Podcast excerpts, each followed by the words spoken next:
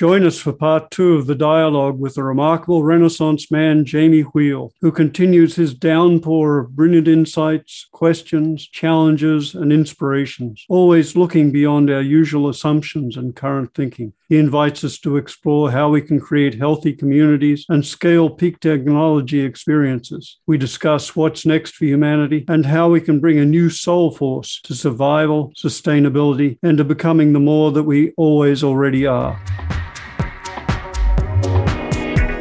Welcome to Deep Transformation, Self, Society, Spirit, life enhancing, paradigm rattling conversations with cutting edge thinkers contemplatives, and activists with Dr. Roger Walsh and John Dupuy. Join us in the evolutionary fast lane as we take a deep dive into transformational practice, peak experience, profound understanding, powerful contribution. So, what you're pointing to is the fact that, let's call it in traditional terms, a spiritual path or practice has many phases and stages and tasks along the way. And if we look at conventional map, uh, the spiritual maps, most of the maps are about from starting a, from the time you first begin a practice to having some glimpse, the altered state. Well, now in our time, we've got adjuncts for that. We've got a variety of practices, and your book, Recapture the Rapture, really, really lays those out beautifully with from everything from breath to sacraments to, to sexuality to communitas, etc. So we have that mapped out and made it more accessible, perhaps probably than any other time in history. But you just pointed to the fact that that's the beginning of the path. That opening is where the work begins because then there's there's a couple of tasks just talking about the altered states, there's a stabilization of those states, the transformation from states to traits or from epiphany to personality. Huston Smith, the religious scholar, said it beautifully for the, the transformation of, flat, of flashes of illumination into abiding light. It's a wonderful, wonderful description. It's one of my but, favorites. I love yeah, up for Huston. Yeah. Let's hear it for Huston Smith. What a man. So that, but that that's not the end either. Then you've got to come back into the marketplace. And there are maps of that, oxherding pictures, which you alluded to from Zen. There are 10 pictures which lay out the stages of the path. And beyond that opening and even the stabilization of it, there is a coming back into life or the marketplace and learning, first off, how to for just keep your act together. But even beyond that, learning how to become an instrument of what has been opened to in a way which makes oneself an instrument of help and healing. And that that's another whole kind of wisdom. And in the buddhism it's there's a difference between prajna which is the wisdom which comes from the opening to the absolute and upaya which is the wisdom of skill in helping and healing and teaching in the world. So that's a whole another another thing. And that that never ends. That's an ongoing yeah. process, which we're oh, yeah. all beginners at. Yeah, hundred percent. I mean, I mean, I'll see your Huston Smith quote and raise you a Hafez, but I just remember this, this one came to mind as you were talking, which was he, says, he says, "I am but a hole in the flute that is the body of Christ. Listen to this music." And I think that that that notion of you know a the mountaintop is not the destination right? And, and in real life right now we're having instagrammers getting up on peaks to take their picture to take their selfie and then promptly falling off to their death and dragging a bunch of and, res- uh, search and rescue folks into dangerous conditions like this has been happening in aspen on capitol peak for the last three, four years. You've got YouTube courage and people going up there to get the summit shot. And that is also true with all the psychedelic experience. Like I've had this amazing thing and I was brought up to the mothership and this, that, and the other. Like, and and yes, there's that ego fixation of getting the summit shot. But Ed Viesturs is the, you know, preeminent American mountaineer who's summited Everest more than any other American, at least, has said, you know, summiting is optional, but getting home is mandatory. And so yes, the completion of Campbell's Hero's Journey, the completion of any of the wisdom traditions to come home. So you're not, it's not 12 o'clock and you're out. You got to keep going and you got to all the way back right down to the bottom at six o'clock. But then is potentially, can you actually go to the center of the clock? Mm-hmm. Right. And can you then so so I have completed the journey and now I actually I'm not even just just there. I am now in the center of the entire circle, holding all instantiations and living from there. And to me, you know, in, in the book, like obviously in the technical literature, that was called anthropos, at least in the kind of Western Hermetic tradition. And I then I call it kind of like twice born humans. Like if you first time we're born, we didn't choose this. So there's a lot of desire to like resist it, resent it. There's that cosmic orphan sense of being dissociated or separated. Like, I didn't want this. I didn't opt in. Fuck this. This is mean and hard and weird and scary. And I don't like it. So we get sucked into transcendence and bypassing. But to become a twice born human is is the Jimmy Stewart Wonderful Life, is the Ebenezer Scrooge, is the Dorothy of like, oh, I'm I'm at death's door you know the, the Eleusinian mysteries die before you die. And now i realize the preciousness the tenderness the uniqueness the value of that life that i was really kind of sick and bitter about. So i come back open hearted with a hell yes. And that's the first time i'm all in. But even that like it, i don't think it's helpful to sling anthropos around because you've set up another subject object shift of like i'm here it sucks down here i want to be there tell me more sell me more. So mm. instead it's this notion of like homegrown humans because like the the 10th panel of the ox herding is literally the wisest scholars cannot find him. His doors and windows are locked. He's gone mm. and selfless. And i don't honestly care whether somebody has to do this whiz bang hero's journey up you know up to the mountain or you know to the back of the galaxy and back to realize this is what it is. Or if someone is just the kind of grandma sitting on the front porch in her rocking chair who never didn't think that. And, and, and my wife is a great example. She is intuitively pure love, always has been. Mm. Grew up on a farm, raising horses. And, and, you know, for me, I would like go, I'd like run like quantum AI computing to be like, might be good to pat your lover on the shoulder now and stroke them lightly so that you communicate you care about her. And she'd be like, dude, are, are you, couldn't you just be loving? Couldn't you did you really have to solve it like to the nth level to come back to realize something that is intuitively obvious? So i also wonder like with all of our bias towards developmentalism i also just want to acknowledge good old fashioned rootsy human love and wisdom. And it doesn't require fancy waistcoats it doesn't require quadrants or polysyllables it doesn't require diagnostics or fancy states it can just be simple, down home, rootsy wisdom as well. Now, not a lot of us are there anymore. But a lot of us have been sucked into postmodern consumer society, and we have to kind of like get out of that. But the simplicity, I'll take the simplicity on either side of the complexity. So one of the things you've been you've talked about a lot recently, or talks I've been listening to, is about cults. And I was in an awful cult really toxic thing. Not a groovy one. Nothing to say, well, the master was, he was really awakened, but he was hadn't dealt with the shadow or something. It was just all twisted. So I was very interested in that, your analysis of it, which I found was very useful. But then you started uh, talking about healthy cults how do we come together? Given everything that you just kind of laid out here how do we begin? And i think you maybe just answered it. We started starting with kindness obviously. Big deal. But how do we we we get together and nurture? And since my cult experience i've been very much a loner. And it's taken me really years to, to reach out to community again. When i would go to raves in the bay area back in the 80s i was always in uh, the chill room just meditating. I just no, no, no, I can't do that stuff again. So it's kind of been an awakening for me to the the idea of healthy cults, communitas. Uh, how do we? Uh, what can you say about that? And what have you learned from your study of unhealthy cults, controlling cults? And one of your bullet points uh, I wanted to put out there to add to your list is there's no healthy way to leave.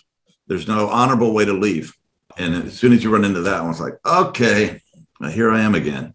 So yeah. I mean, well, I mean, first we probably just need to detune because I you know, deliberately grabbed the third rail of the C word, right? And, and and talked about ethical cults versus culty cults. But just you know, first principles, right?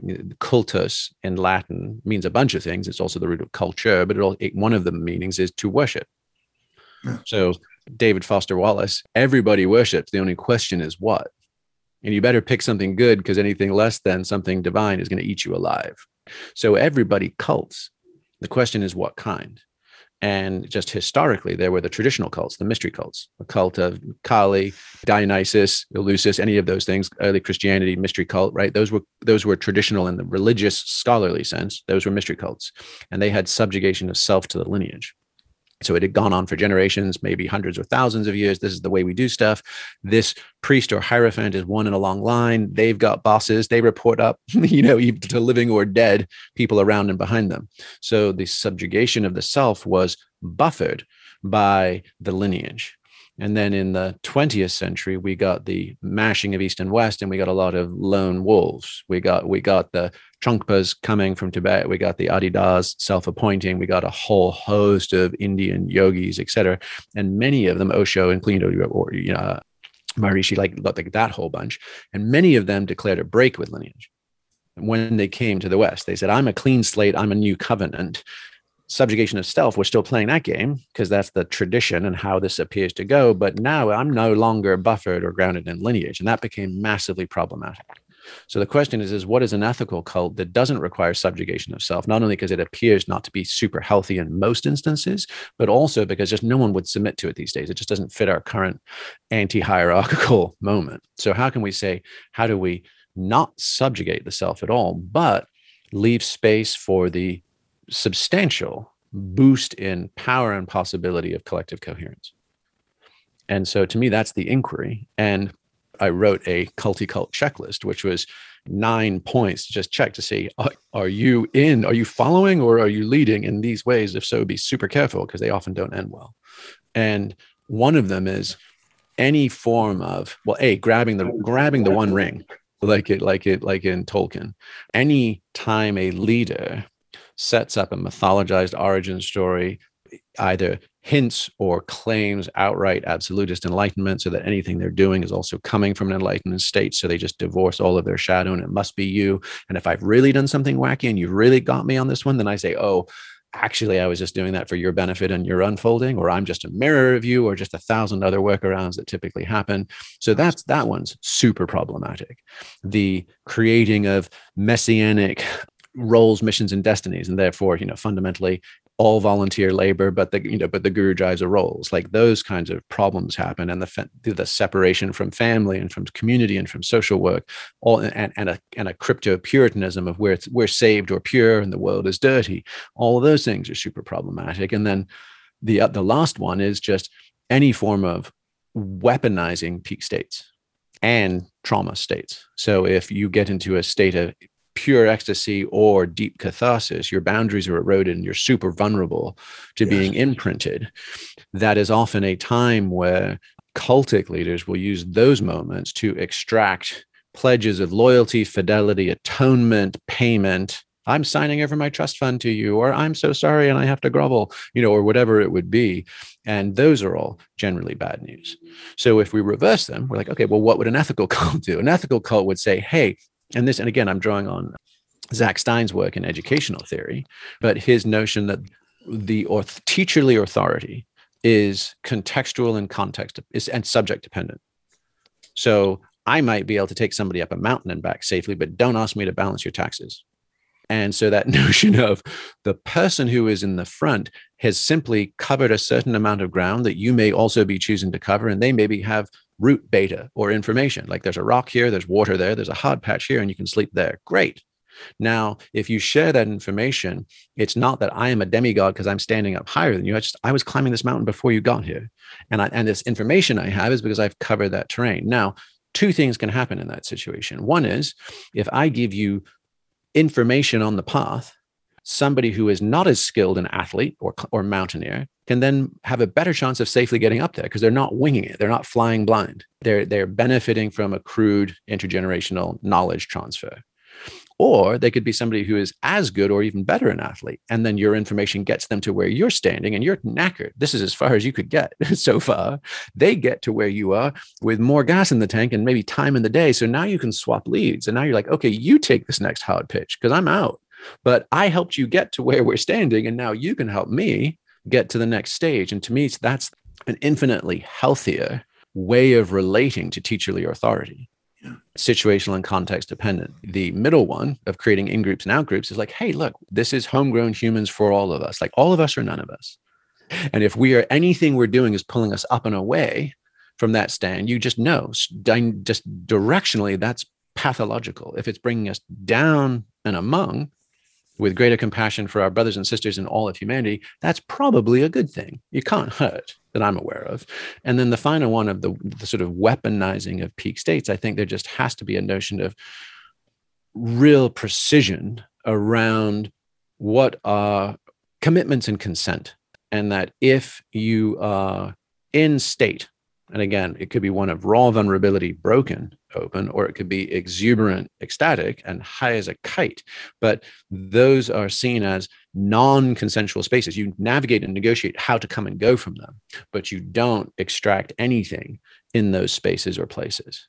And so, for instance, right, I mean, you guys are both familiar with Genpo Roshi, Diane Hamilton, the big mind process, those kind of things. And we've played with this when we run programs and events and have added to it do fun body work, do visual art, do all kinds of things to boost and juice the state and the field that you can access to do the voice dialogue with the different topics. However, I really, really don't like being the one to facilitate that because if I am also the trainer, if I right, if I'm the mountain guide, and I'm like, I'm to call you on your shit, I'm to whip you into shape, and we're to lay out all these models about how to make sense of things. I should not also be the hierophant it's kind of like the ethics of like a doctor should have an ethical barrier about treating their own family because they're not going to be objective. And the same thing with like we don't facilitate psychedelic states. Like we leave that last 10%. It's like we can potentially connect you with therapists, we can connect you with clinicians, we connect you with something else. Go have that experience outside of our field so that when we come back, our relationship is still tracking on the same levels of agreement and the same realm or domain of teacherly authority. And so that we can kick your ass on a bunch of other stuff without having blurred where the lines are. And and and I think that's possible. And and ultimately, like even another thing just to say about the cultic tendency is I think there's a quite a again a kind of crypto puritan almost moralistic assessment of a lot of these communities. And there's a sense that when a guru has gone wrong, when it's gone bad, it's because they had feet of clay, it's because they were really only in it for the money, the sex, the power, the whatever. And, and I think that obscures all sorts of more nuanced and interesting things that happen, especially with true, true prodigious talents yes. who then go dark late in the game. And yes. you're like, but wait, there was so much light, there was so much potency, there was so much juice and joy and goodness. And then why did it go wrong? And if you just say, oh, tut, tut, tut, they, they were rotten from the core all along, and the whole thing was always a sham. See, we told you. I think that's a sort of juvenile and uncurious assessment and very fear-based right? Because because i think that there's there's something else that goes on which is and and, and roger i mean you know like i was 100% scanning out i mean in that integral community there was a pretty abysmal track record of backing dark horses of backing charismatic teachers who then put it in the ditch. So my inquiry was was that how can they start bright and then go dark? And my sense was oh if it's the Lucifer effect, if you get to a place where you're so luminous, whatever your internal practices, you know, whatever you're doing to pull juice and wisdom and insight, and you get so bright that you basically then say, Dare thee to look upon me and spot my imperfection. And everybody just is blinded by your light, then you can be 99.99% translucent with one speck of shadow. But now you're pulling Kundalini overdrive. You've got the power of a community that's harnessing and looping back through you and all that stuff. And then that little one spot, you can be almost Metatron. and then hmm. it just metastasizes and you become a Sith Lord in almost no time because you've divorced yourself from, from your humanity and you've divorced your, yourself from reciprocity and you're running basically nitrous oxide, like running it through a Volkswagen. You can have those, you know how there's those street rod drag racers and they'll put a like a rusty old like Pinto and they'll pull up to the dentist in the 911 and they'll be like, You want to race for money? And they'll just run nitrous oxide through their engine. They're like, Whee! you know, they whiz down the, the track. That's kind that that nitrous oxide boost on the motor will melt the engine block eventually, but for a while it goes like hell. And that's kind of the psychosocial dynamic that happens. So so that's the Luciferian move like i'm too bright for you to catch my you know my imperfections. And the, the christic move is it is in it is at the intersection of my divinity and my mortality that lies my humanity.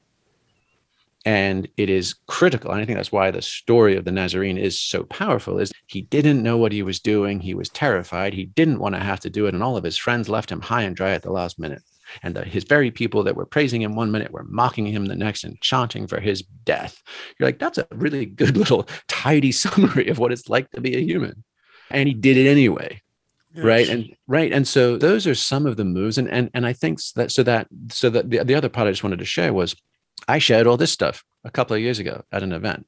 Like, here's all the maps and models. Here's all the landmines of how cultic tendencies go wrong. And then we did a nighttime breath work, music, light pumping ceremony. Like, no, no, it was no ceremony. It was a, it was a protocol. It was highly neuroscientific. We we're totally showing our work. We're like, this is the functions, this is the interventions, this is what should happen. We were completely like open book to be empowering people. And I was up on stage facilitating, and people dropped into a state. They'd been doing some gas assisted breath work and this and that. And, and they and we and we got into like a delta wave, coherent, non-ordinary collective field. And then I said something into the microphone. I don't remember what it was. I think I might have said playfully something that had come up in our personal practice. I said, I said, and this is the moment before the moment that just happened. And the whole thing went, and I was like, oh, fuck. Okay, we're here. We're now in kind of like magical space. People, like, people are laughing, they're cracking up. They're like, oh my gosh, what, what, what? And one person who I had a close relationship with and knew me was like, oh, oh my God. I suddenly got totally freaked out. You were up there, there were the lights behind you, the flower of life, you had your scarf on. I was like, oh, you know, and and she's like, what if this is like the sneakiest cult ever? Is like the meta dismissing all the other ones, but really somehow this is still a one. And I was like, oh, for fuck's sake.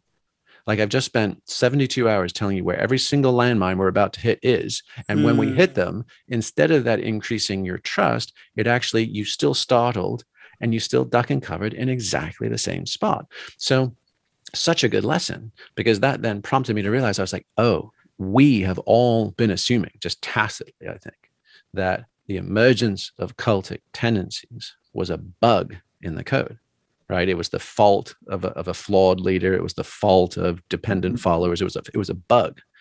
I don't think it is. I think it's a feature. I think that when you boot up humans and there is another human, the Hierophant, the minister of the sacred at the top of the circle, connecting the circuit, and everybody powers up, there is that projection of golden shadow. There is that imprinting onto the other. And it and it's a feature, it's structural. So the question isn't, oh, every time it happens, see, told you that's not, it's like that is a biohazard. We actually need to accept that and work with it. So my provisional solution, which I'm really excited to develop as we go forward on this, is if you're going to be running ceremonies like what's church 3.0 without cultic tendencies you actually you have a man and a woman you have paired hierophants in costume potentially even masks but not necessarily and they rotate.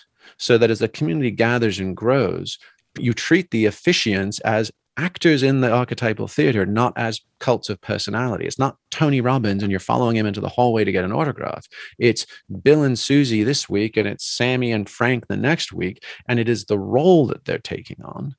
And by the way, when they come off stage, you know, you're like, yeah, thanks very much. Smack, smack, smack. You're not that special. Go and do some dishes. Like go to the back of the line, take on a different role in the community and play forward because, you know, you don't have anybody fanboying the ringmaster of Cirque du Soleil. They understand that the person who puts on the top hat and the tails and says, you know, it says, hear ye, hear ye, or come one, come all to the greatest story ever told. That's a ringmaster. They don't have extra special skills. And I think decoupling cult of personality with the potency of the role of the Hierophant and depersonalizing it, making it a community based effort and rotating through. I mean, pretty much like a Geiger counter, like you've had too much exposure to golden shadow. You know, you need to be cleansed or put in a hazmat suit you know, or a decompression chamber for a while. Like having some of that sort of almost energetic hygiene protocols, safety protocols is another way that we can pull heavy juice in large group coherent environments without it metastasizing into unhealthy experiences for facilitators or or participants. Yeah, it's very Quakerly. Some of the things you're talking Yeah, about. Exactly. And I know you you reference the Quakers a lot and have great respect for that tradition of white people who call themselves Christians who basically did good for most of their history, as far as I can see. And, they uh, their fuck ups. They really do. They really do. Yeah. No small achievement. yeah, yeah, exactly. But th- but then again, you know, Jerry Garcia, there was they didn't keep changing Jerry's every week. Jerry did his thing, but somehow he didn't hold it. N- none of them did. They just created the energy with with the people there and the music, and they were Yeah, okay and- with it. And sometimes there are just exceptional humans, and we have to have space for that. Like no one could play like he could. And there was a thing he did that ceased to be guitar at all. And it was channeling Quicksilver, Christic Starlight. And and there's a gen, there are generations of people. I mean, I did a series of podcasts to accompany the book. And in a couple of weeks, I interviewed Amy Cuddy from Harvard, Rick Doblin, Wade Davis, the anthropologist, and then and maybe Erik Davis or something. And without me pre-wiring anybody, they all volunteered that going to dead shows early in their life had been pivotal moments in their personal and then professional work. And you're like, holy shit, this is such a this is such an amazing selection of fascinating humans who have done profoundly innovative, creative work. And yet they were all lit up by a lineage that is, you know, as, as Campbell said, you know, he he he and he said they were closer to the Dionysian rituals, but I mean, you, you can make a case of the Eleusinian in the sense of the impact on civilization, culture, and that kind of thing. You're like, okay, I'm just curious, what was that? What is that? And how do we provide that for more people across a broader cross section of cultural orientations so that you don't have to be a San Francisco deadhead or a New England prep school kid to have a crack at that particular train. How do we translate them into a thousand different cultural applications? Yeah, and that speaks to two of the two of your points in your book, Recapture the Rapture. That one, one is it's that whatever the possibilities are for mainstreaming some of these or scaling some of these uh, technologies or ways of opening to the heights and then bring it down to earth, it has to be scalable. It has to be open source. You pointed out that people can work with principles and come up with their own.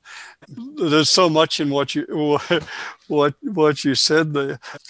John, I, I don't want to jump in. You were on a on a roll here. Was there something you wanted to? Well, no, I, I just like so many touchstones in your stuff that really respond me and, and ref- referencing the Quakers. And I was going through a dark green phase back, and I didn't think there were any good white people in the world before I met Roger. I went to the Friends meeting in Berkeley, started going there, and it was bound to my soul. And they would sit there in silence, and they had a clerk, not a very sexy position. I'm the clerk, and that kept rotating every year. I think uh, they listened a lot and they sat in silence. And then at the end, if anybody had anything to say, they'd stand up and speak to it. And they spoke to my condition perfectly. And I'd bring friends and they would speak to their condition. It was quite a, a, a wisdom gathering. So that healed me a lot. I, what, what, what influence have the Quakers have on you? Because it does come up in your talk quite a bit. Hmm. Uh, Well, my my best friend and college roommate, his grandfather was Elton Trueblood, who was that Quaker theologian who was the Stanford chaplain. He advised. He was actually pivotal in the undoing of the Japanese internment camps, advised Eisenhower and others. So he kind of came from an, a, a deeply rooted family lineage. And, and I think that was probably it. And, and he was also a, a boarding school deadhead from a Quaker school. So he was, he, you know, he, for me, he was like when I was like hyper analytical and super cynical as a youngster, like this world's fucked and it doesn't seem to make any sense. And all the asshats who are in charge are just full of it. He would just be holding this bass note of like, yeah, but there's like groovy things and love and possibility and like let's listen to some music. So between him and my wife they were sort of these beautiful ballast points that prevented me from just just melting down into white hot rage and frustration. So i think that's that's a that's a huge part of why i've always been curious and had a soft spot. But then you know then you also go into the the history of quakers shakers and some of those other movements and and just that again that kind of antinomian let the mystery stay the mystery. You know they talk of the light but they don't generally don't get more prescriptive than that. And there's hmm. kind of that element of speak when spoken through and that sort of sense of channeling something and then the notion of a gathered meeting some nod to Yes. co- collective coherence. And yet the rest is a sort of tentative exploration together. And that just to me feels like that's the sort of that is the, arguably the simplicity on the other side of complexity. Like there, there's a sort of elegant minimalism to that. And and i think there's two things that we are constantly bumping up against but i just don't feel like we're i don't feel like the water is settled enough for us to kind of see it clearly and be talking about it. But one is is what is group coherence? And whether that's group flow whether that's communitas whatever the name we attach to it something magical happens when a small or large group of people get together with some form of shared intention and or resonance. And everything from synchronicities to nonverbal communication to shared intuition to heightened uh, pattern recognition or problem solving or whatever things happen when you sync a bunch of humans up together. And yet we tend not to know what that is and usually there's some savant there's somebody who's cracked it through charisma transmission resonance whatever it is and generally they don't always play well with it. Like we get looped into those states we're like oh my gosh this is amazing this is magical this is mystical and they're like yep and that's all me or and then then they add a whole reality tunnel explanation or whatever but we're just i would say we just should be more curious and more cautious but also more courageous about investigating that because that's a huge boost of juice. And then the other is what is this non what is that information layer and because we've had a lot of people bungee jumping into it like these punctuated moments and breakthroughs and then people coming back with usually false certainty of what they've seen and what it means. But we've got so many people punching through into that realm now that if we actually did a big data analysis of all those pinpoints of light you start getting dimensionality you start getting an actual topography of that t- terrain.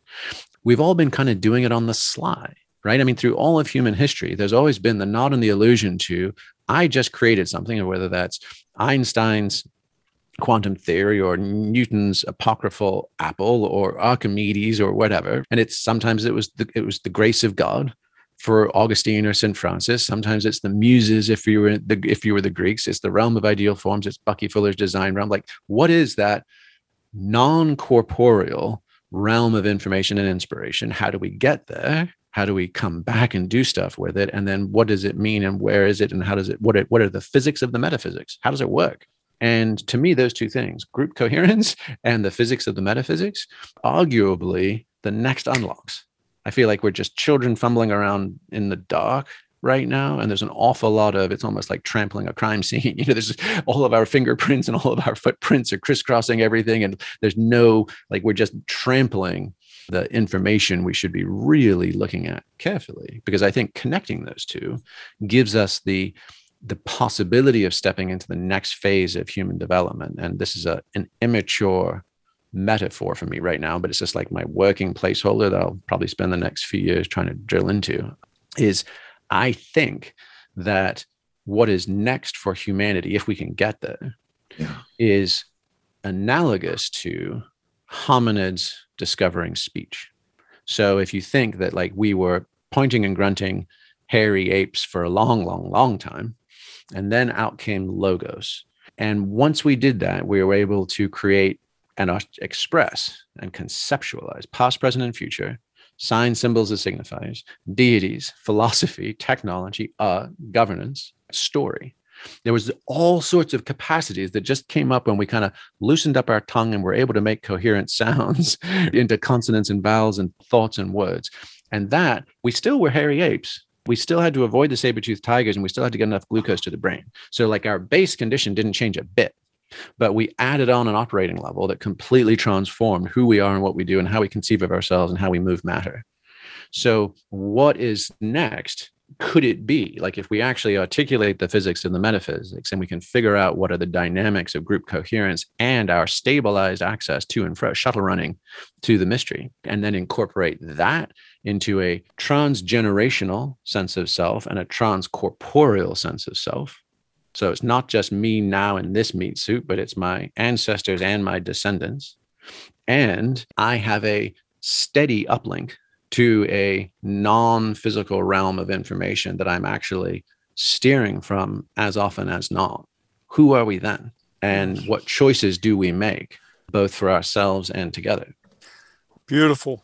And it feels as though, just as the birth of language moved us out of the pre rational into rational shared communication and a, a shared cumulative learning, so too the next move into this what feels like a transrational space if we could if we can live in that transrational domain and basically download rather than try to figure stuff out then it's it, it is a different mode of knowing that's that is actually available to us all at any moment. But to do that in any co- continuous way let alone a sustained communal way offers i think i think you're pointing to a whole new mode of possibility there. Yeah exactly. And everybody's doing it right now. It's just balkanized. You know and, and i mean and i have that experience. I've had that experience more than once of i mean a like like that death rebirth protocol which i shared kind of the neuroscience and the methodologies behind mm-hmm. i'm not aware if that's been done before but i think it, at least at least in it, I hadn't come across it any place and I'd been looking. So it was that sense of here's the neurophysiology and the pharmacology of actually precipitating a death rebirth ritual, which until now have been metaphorical or religious, but no one was ever describing what was happening under the hood. So if we now have that experience, and now you can open source that, and anybody can go and conduct that experiment themselves, you you you know in that moment of like low delta wave EEG while conscious, not deep dreamless sleep, but I am some, there's a degree of alertness and awareness to that. It tends to leave you with a sense of a the heightened information. You can sort of think mm-hmm. anything you want about anything you can think of with a 300 IQ for as long as you're there, and some sense of stepping outside of time some sense of like whoa it's it's it's almost like you know like like the daffy duck or bugs bunny where they'll be like playing and then like daffy duck will get the eraser and he'll like some you know he breaks the fourth wall and he kind of erases part of the screen and like steps out behind it and you're like oh like that kind of experience happens and it happens consistently and then you also get a sense of like oh whoa this space is not unpopulated by other humans coming here you know like there's a lot of people coming and going from that realm some of it's beautiful and collaborative, and some of it's potentially even like weaponized and contested. Which then you realize, oh shit, like this is inc- like we are incredibly naive psychonauts. What is the possibility of securely annexing access to these realms? And again, like most individual creatives, I mean, a scientist who's had some epiphany. I mean, I know one actually. He's just revolutionized the field of the origins of life. In fact, I think even Ken has had some conversations with him, and he had this. He had the entire download on high dose mushrooms and the old growth redwoods. But that's not what he fucking said in his peer reviewed paper. He took to his colleagues. They they workshopped the thesis. They then hammered it out, and it's all footnotes and citations and science, blah blah blah. But that's not actually where that information came from initially. Of course, yeah. right. And how many? I mean, how many people are in the closet as having access to these realms and bringing things in a Promethean style to humanity, to civilization, art, technology, culture, medicine, whatever it would be. And yet people have just been keeping it under their hats because they would have been ridiculed by their colleagues and kicked out of their professions if they'd said this came to me in a vision one night and and yeah. and here it is so the question is is like can we take all of those anomalous experiences and experiments and now Kuhnian sort of paradigmatic shift, can we actually kind of create a new map that includes them as something more than error messages and even actually builds an ontology with those at the center? Yes, and just to take it even a, even a further step, there's been an implicit assumption in what we, as we've been talking, that there's one realm of knowledge or intuitive transrational capacity available to us. And that's been the kind of an assumption built into most of the traditional contemplative traditions that there is one final state or realization. And yet you find a subtext, uh, smaller stream of people with uh, Dogen in Zen, for example, or, or Ramakrishna Adi Da more recently, and most recently Hameed Almaas, the founder of the Diamond Work, he says it exquisitely that, that each opening, each realm of experience, each transcendence need not be a final, final endpoint, but rather can be a portal to something further. The infinite possibility or infinite game of, of transcendence there.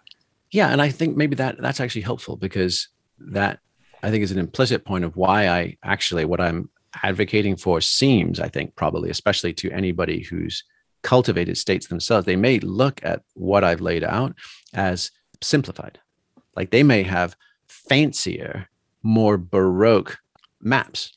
Like there's there's nine levels to the thing and then you go through this and then you go through that and you do this other thing. And i mean i remember having a conversation with a bunch of sort of hardcore psychonauts who were actually exploring Sonoran Toad in coherence with other people. And this was down in Mexico. They were doing medical stuff, doing EEGs, doing all these things. And he's like, Well, did you experience this? And then did you did you do that thing? And did you do the other thing? And then we having this conversation. I was like, I'm pretty sure we've been ending up in similar destinations or locations, but I just haven't been freezing, like stopping the tape at the same mm-hmm. places you have to notice those same transitions or inflections. And I sure should haven't been naming them and reifying them the way you have. So in some respects, like the reason I say let the mystery stay the mystery isn't because it doesn't render itself in infinite star lattice of boggling proportions or not.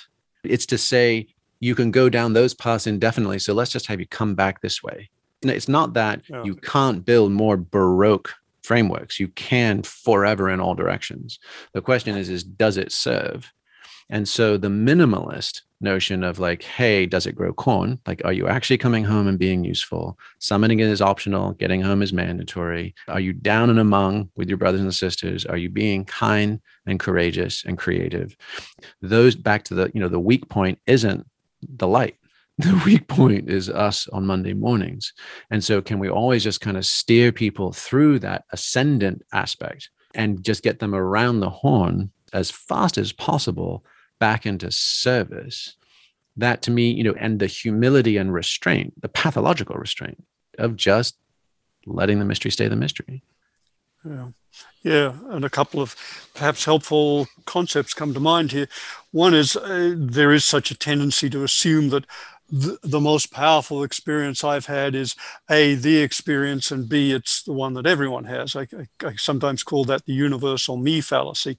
there's a very, very basic psychological principle called premature cognitive commitment. And it's when you have an experience and you prematurely put a framework on it, and that freezes the developmental or unfolding process, uh, which is yeah. pretty much exactly what you said yeah premature extaculation you know like just like, just don't don't nut all over the place just because you got got really hopped up on god consciousness like yeah. hold it let yourself cook in it and then do stuff with it uh, also also premature immaculation uh, yeah. So let's see. So much in what you said. What you said. I want to just invite you. Is there, what, is there anything else you'd like to get into here, James? And, and, it's also a beautiful place to stop if you feel like Jamie. You've really brought it back to to service, to kindness, finding mm. out what you're supposed to be doing and doing it well. And well, then, I mean, I, I think the conclusion, right? I mean, if I'd had any, you know, ultimately the conclusion is the everything for me. Like uh, the rest is just preamble to have earned permission, hopefully, to say that. And and it was that sense of hey and this is what i meant about the gita. This is what you know this is abandon hope all ye who enter here. It's it's that sense of look folks we can do all of this. We might even get it right this time and it still might not be enough. So how do we reckon with going from hopeful hope to radical hope? How do we seek refuge in the utter futility of our prospect and show up fully and leave everything on the field with love. And our buddy Andrew Huberman at Stanford, is, he actually got this published in Nature, so a, ma- a major breakthrough in his research. But he was studying, he was using mice and studying their threat response to fear. How do they respond when there's the shadow of a bird of prey over them? And do they duck and cover or do they stand and fight? And of course, mice, 98% of them duck and cover. And the only two, and the 2% that thump their tails and, and try to fight only do it when they're safe and out of the way, like a little yippy chihuahua. And then they stimulated a section of their brain called the nucleus reuniens. And when they did that, prompted courageous behavior uh, salience enhancing stimuli, and the mouse would actually turn and fight. They kind of do the, do the Bruce Lee, like bring it. They'd like stand and face the shadow and thump their tails and be like, I'm in. And then, really, really interestingly, they gave the mice choices of stimulation and they chose to have that region of their brain, the courage center, stimulated over sex and food. So you're like, holy shit, our design, you know, obviously questions of in mice and in labs to humans and all, all of our complexity. But um, there have been studies showing that when humans have the comparable region of their brain stimulated, we also prefer it over sexual sexual options and, and, and other uh, dopaminergic reward systems. So you're like, holy shit, we are hardwired for courage at the core of our being. And then you think of Gandhi Satyagraha, you think of MLK's adoption of that as soul force, that ability of what happens through history when humans have set aside our basic survival programming of seeking pleasure and avoiding pain. And we actually step up to do the courageous thing, never mind the cost to ourselves. And that to me is an asymmetrical force multiplier. It's the only one I have hope for. All the other ones don't pencil out. You're like, oh, well, maybe at COP 26, we'll figure it out and we'll find good carbon sequestration or Paris Accords, and maybe we can re-elect Biden or let's get Obama, let's get Michelle Obama. What's going to happen? No, none of these things are going to happen. We are consistently fucking that up beyond all reckoning and, and steering. But soul force, soul force has shaped history and it echoes through time and space. And you can't get that from a post it note. You can't get that from a Tony Robbins retreat. You can't fake it. We actually have to initiate ourselves and each other from firstborns, animal tribal primates seeking pleasure and avoiding pain, to twiceborns who have nothing left to do but bear witness to soul force in ourselves and for each other.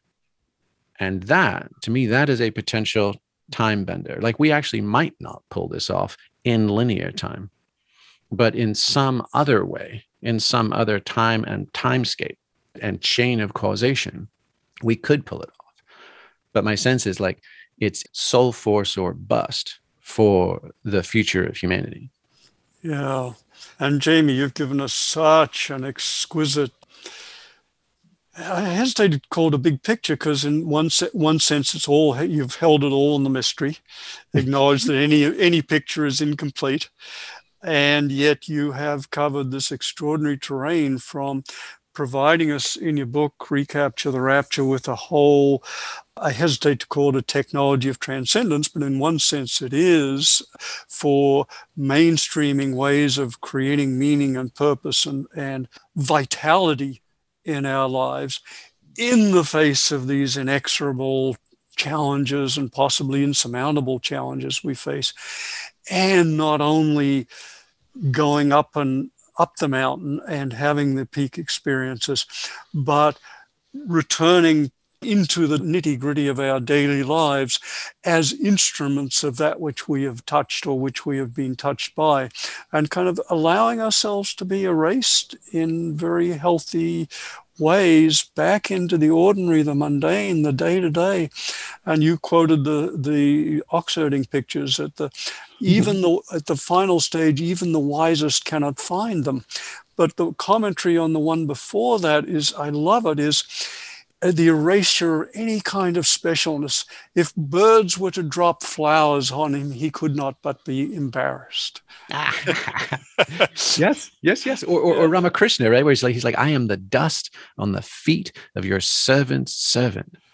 Ah, Jamie, it's been such a gift to explore with you in this way, and uh, a deep bow to all you've done for all of us with your exploration, your work, your pushing of boundaries, your living of that spiritual dynamism that you've expressed, the soul force, and your unique expression of that, your your books, and most recently your recapture the rapture.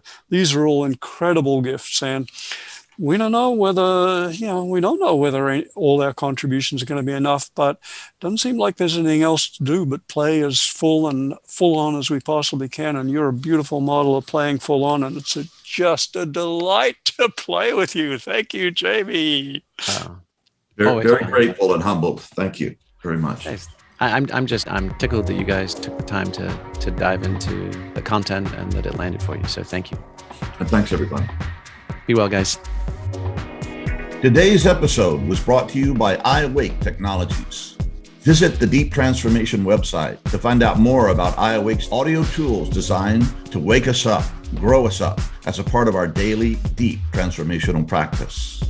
Thank you for joining us. If you enjoyed this episode, please subscribe to the Deep Transformation Podcast, and we greatly appreciate your comments, suggestions, and questions. Thank you for all you are and all you do. From John, Roger, and the Deep Transformation team.